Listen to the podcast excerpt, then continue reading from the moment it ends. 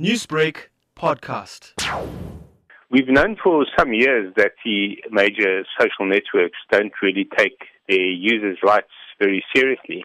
And I think Facebook in particular, being the world's uh, biggest uh, network, in fact, the world's uh, biggest collection of uh, human beings connecting to one platform that we've ever seen, with something like one and a half billion users, clearly they have a massive responsibility to that user base, but at the same time, they have this massive temptation to use this incredible data trove for competitive advantage. And uh, regrettably, Facebook's first reaction to any of these kind of issues is to see how they can use it to make more money rather than what is their responsibility to protect the user.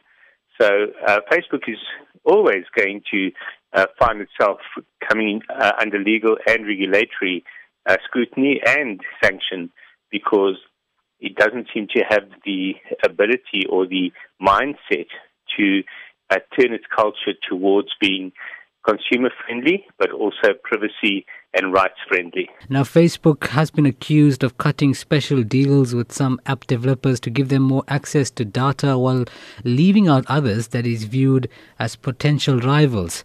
Should South Africans be concerned about this? South Africans don't really have to be uh, concerned, except to the extent certain apps or certain serv- services or mobile networks may also be in a position where they have been given advantage by Facebook.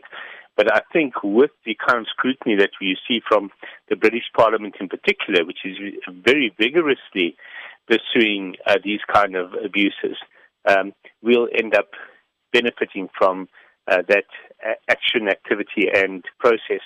Newsbreak, Lotus FM, powered by SABC News.